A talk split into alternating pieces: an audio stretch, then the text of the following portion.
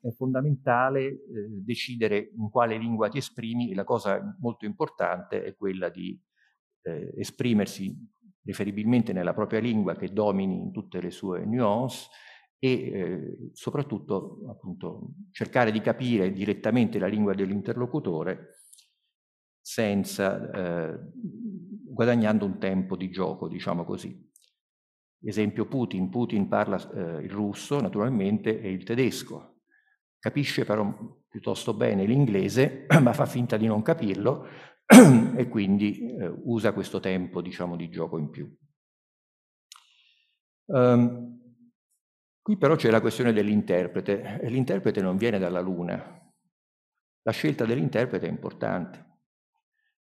Esempio, Sigonella, famosa vicenda che ha cambiato un po' la storia del nostro paese, quando, come sappiamo, c'è il famoso aereo dei terroristi che atterra nella base di Sigonella e questo aereo che eh, gli italiani vogliono preservare farlo arrivare in Jugoslavia, viene circondato prima eh, dai soldati della Delta Force americana e poi dai nostri carabinieri e si rischia veramente lo scontro a fuoco. Telefonata notturna tra il presidente Reagan e eh, Craxi e questa telefonata viene interpretata, perché Craxi l'inglese non lo sa e Reagan non sa l'italiano, qui magari poi vi racconterò un piccolo aneddoto su eh, Reagan e l'italiano, ma dopo.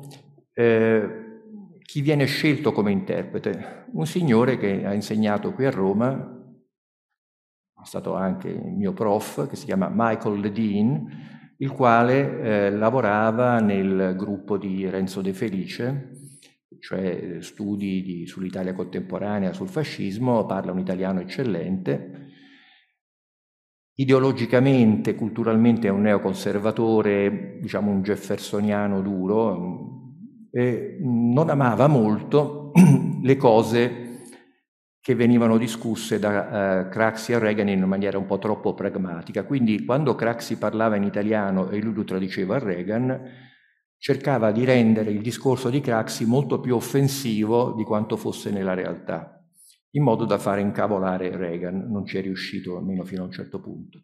Però questo modo di distorcere il, la lingua eh, è un modo che può essere decisivo, perché, diciamola tutta, Ledin era un agente della CIA e ehm, infatti il giorno dopo un rappresentante del Dipartimento di Stato che era presente alla telefonata va nell'ufficio di Ledin eh, prende la sua macchina da scrivere e scrive un rapporto al presidente in cui dice guardi presidente che l'EDIN eh, non funziona, le ha tradotto male quello che ha detto Craxi, ha, ha rischiato di produrre una crisi maggiore fra Italia e Stati Uniti.